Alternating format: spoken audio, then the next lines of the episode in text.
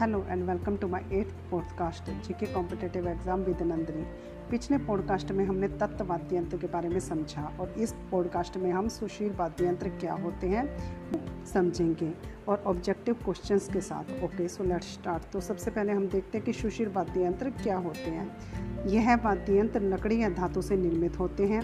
इन वाद्य यंत्रों में हवा देने या फूंक मारने से ध्वनि उत्पन्न होती है। इन्हें सुशीर वाद्य यंत्र कहते हैं। यानी कि सुशील वाद्य यंत्र जो होते हैं, वो लकड़ी या धातु से बने हुए होते हैं और इनमें हवा देने से या फूक मारने से क्या उत्पन्न होती है? ध्वनि उत्पन्न होती है। अब कौन कौन से सुशीर वाद्य यंत्र, वो भी देख लेते हैं। ये है मयंक, हरनाई, सुरनाई, शहनाई तुरहई पांकिया, बरगू, बांसुरी, सतारा, सिंगी, शंख, तारपी, पावरी, टोटो नागफणी पेली, अलगोजा, कर्णा, कानी, मशक। मोरचंग नड़ बीन, जिसे पुंगी भी कहते हैं, और धूम धड़ाका, ये सारे के सारे क्या हैं सुशील वाद्य यंत्र हैं। इनके लिए मैंने एक ट्रिक भी बनाई है, जिससे आपको ये आराम से याद हो जाएँगे। ट्रिक कौन सी है? देखो ट्रिक। मयंक नाई ने तुरबा सतार सिंगी, शंख तपा और कांटो जैसा, नागपाल गला कर काफ़ी मशक्क़त के बाद मोर की सिर और नड़ में बीन दिया, यानी कि मयंक नाई जो है, उसने तुरबा सतार सिंगी जैसा शंख तपाया और कांटो जैसा उसको नागपाल जैसा गलाकर फिर काफ़ी मशक्क़त के बाद मोर की सिर और नड़ में बीन दिया। तो मयंक से क्या बन गया? मयंक से मयंक बन गया इसमें वाद्य यंत्र। नाई से हड़ाई सुनाई और शहनाई तीनों हो गए हैं। तुरबा में तुर से तुरहई और बा से बांकिया, बरगू और बांसुरी बन गए। सतार से सतारा हो गया है। सिंगी से सिंगी वाद्य यंत्र हो गया शंख से शंख हो गया। तपा से तारपी और पावरी दोनों वाद्य यंत्र बन गए हैं। और कांटो से टोटो वाद्य यंत्र हो गया है। उसके बाद नागपाल में नाग से बन गया है नागफनी और पाल से पेली वाद्य यंत्र बन गया। गला से अलगोजा हो गया है, कर से कर्णा, काफ़ी काफ़ी से कानी बन गया और मशक्क़त से मशक मोर से मोरचंग, सिर से सुशीर वाद्य यंत्र क्योंकि ये सुशीर वाद्य यंत्र है ना, इसलिए कभी इसमें आ गया है। नड़ से नड़ हो गया, धूम धड़ाका और बीन से बीन बन गया। तो सारे वाद्य यंत्र जो है स्टिक के अंदर आ गए जिससे आपको ये आराम से याद हो जाएगी। अब हम देख लेते हैं इसमें क्वेश्चन कौन कौन से हैं। तो फ़र्स्ट क्वेश्चन है, वह वाद्य यंत्र जिसकी आकृति चिलम के समान होती है। तो वो कौन सा वाद्य यंत्र होता है जिसकी आकृति चिलम के समान होती है? शहनाई। नेक्स्ट है, सितार, तबला और शहनाई में कौन सा संगीत वाद्य यंत्र इंडो इस्लामिक उत्पत्ति का नहीं है? तो ये भी शहनाई है, जो इंडो इस्लामिक उत्पत्ति का नहीं है। शहनाई का निर्माण जो शीशम या सागवान की लकड़ी से होता है, इसका आकार चिलम के समान होता है।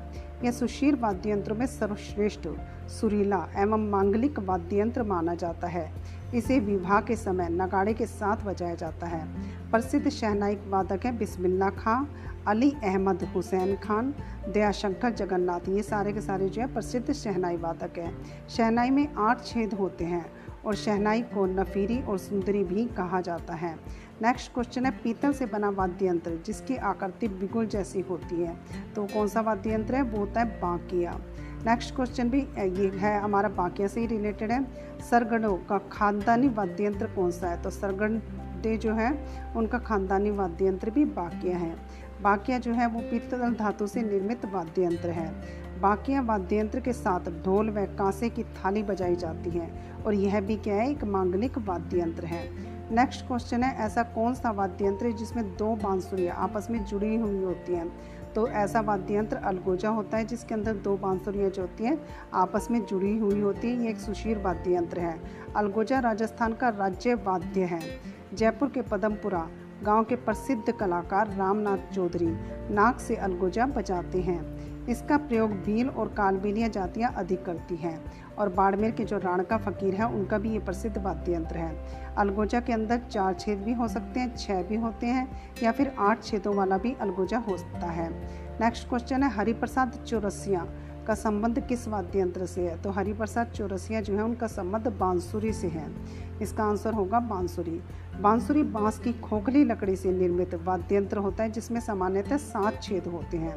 पन्नालाल घोष प्रसिद्ध बांसुरी वादक हैं। बांसुरी में सात छेद निश्चित दूरी पर होते हैं। नेक्स्ट क्वेश्चन है, कौन सा वाद्य यंत्र कालबेलियों द्वारा सांप को मोहित करने के लिए बजाया जाता है? तो ये पुंगी होता है, जिसको बीन भी कहते हैं।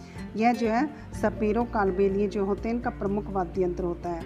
इसका ढांचा लोके की तुम्बी से बनाया जाता है। नेक्स्ट क्वेश्चन है, वह वाद्य यंत्र जो समुद्र से मिलता है तो वो वाद्य यंत्र कौन सा होता है? शंख होता है। शंख जो होता है, वो एक जंतु का कवच होता है, जो समुद्र में पैदा होता है। और इसकी आवाज़ जो होती है, बड़ी गंभीर होती है और बहुत दूर दूर तक जाती है। इस वाद्य यंत्र को अक्सर मंदिरों में प्रातःकाल और सायकाल, आरती के समय बजाया जाता है। नेक्स्ट क्वेश्चन है नड़ वाद्य यंत्र जो है, किस क्षेत्र में अधिकांशतः प्रयोग में लाया जाता है तो ये अधिकांशतः जो है, जैसलमेर में प्रयोग में लाया जाता है। नड़ वाद्य यंत्र बैत व कंगोर की लकड़ी से निर्मित होता है। नड़ वाद्य यंत्र का सर्वाधिक प्रयोग जैसलमेर ज़िले में किया जाता है। नड़ वाद्य यंत्र को भैरव का गुणगान करते समय राजस्थान के भोपे बजाते हैं। इस लोकवाद्य का प्रमुख वादक कर्णा भील को माना जाता है। नेक्स्ट क्वेश्चन हिरण, बारासिंगा या भैंसा के सिंग से बना वाद्य यंत्र, जो प्राय जोगियों द्वारा बजाया जाता है, वो कौन सा होता है? वो होता है सिंगी।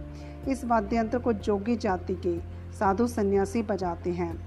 नेक्स्ट क्वेश्चन है मोरचंग किस प्रकार का वाद्य यंत्र है? तो ये सुशीर वाद्य यंत्र है। मोरचंग सबसे छोटा वाद्य यंत्र है। इसकी आकृति यूरोप के वाद्य यंत्र, जियोफ हार्प से मिलती जुलती है। यह लोहे की नलियों से निर्मित होता है। लंगा और मांगणियार जाति के लोग इसका प्रयोग करते हैं। नेक्स्ट क्वेश्चन है, पीतल से बने किस वाद्य यंत्र को रणभैरी भी कहते हैं? ये होता है भूंगल। यह वाद्य यंत्र युद्ध के समय बजाया जाता है और इसका प्रयोग राज दरबार में भी किया जाता है। इसे पीतल धातु से बनाया जाता है। यह भवाई जाति का लोकप्रिय वाद्य यंत्र है। नेक्स्ट क्वेश्चन है, युद्ध के समय बजाए जाने वाले वाद्य यंत्र कौन से हैं? तो युद्ध के समय बजाए जाने वाले वाद्य यंत्र है बिंगुल तुरुही और कर्णा, बिगुल, तुरुही और कर्णा, ये तीनों युद्ध के समय बजाए जाने वाले वाद्य यंत्र हैं। तुरही जो होती है वो पीतल धातु से निर्मित होता है और इसका प्रयोग राज दरबारों और युद्ध स्थलों पर किया जाता था। अब मैं और जो सुशीर वाद्य यंत्र है, उसके बारे में बता देती हूँ। नागफणी नागफणी होता है। ये वाद्य यंत्र जो है, इसकी आकृति नाग की तरह होती है और इसका प्रयोग साधु संतों द्वारा किया जाता है। कर्णा जो होता है, वो सात सात या आठ फीट लंबा, पीतल से बना बिगुल नुमा वाद्य यंत्र होता है और इसके पिछले भाग से होठ लगाकर फूक देने पर धमनी निकलती है। ये पुराने समय में युद्ध में विजय घोष के लिए प्रयुक्त होता था। उसके बाद है मशक, चमड़े से निर्मित इस वाद्य यंत्र का प्रयोग भैरू जी के भोपे करते हैं। श्रण कुमार को मशक का जादूगर माना जाता है। नेक्स्ट है सतारा। सतारा वाद्य यंत्र अलगोजा, शहनाई तथा बांसुरी का मिश्रण होता है। ये एक लंबी उधर बांसुरी है जो लंगा द्वारा बजाई जाती है। इसमें दो बांसुरियों को भी एक साथ फूक द्वारा बजाया जाता है। मुख्य रूप से चरवाहों द्वारा इसका वादन होता है। यह वाद्य मुख्यतः जोधपुर तथा बाड़मेर में बजाया जाता है। उसके बाद है पावरी और तारपी। उदयपुर की कथोड़ी जनजाति का प्रमुख वाद्य यंत्र है। कुकना और भील जाति के वनवासी डूंगरपुर, जिसे पहाड़ देवता होते हैं, डूंगरपुर का पहाड़ देवता, उसकी पूजा के दौरान पावरी का जो है विशेष तौर पर बजाते हैं। उसके बाद है बरगू। बरगू कांसे से निर्मित एक सुशीर वाद्य यंत्र है, जिसका प्रयोग राजस्थान के सरगरा समुदाय द्वारा किया जाता है। आशा करती हूँ कि आपको सुशीर वाद्य यंत्र इससे रिलेटेड सारे कॉन्सेप्ट क्लियर हो हो गए होंगे। अगर आपको इसकी पिक्चर्स के साथ देखना है तो आप यूट्यूब पर मेरा चैनल बेस एथिक जो है, उसको देख सकते हैं। लेकिन उसे सब्सक्राइब ज़रूर करना। तो मिलते हैं नेक्स्ट वीडियो में। तो मिलते हैं नेक्स्ट पॉडकास्ट में और नॉलेजेबल पर्सनों के साथ। Okay have a nice day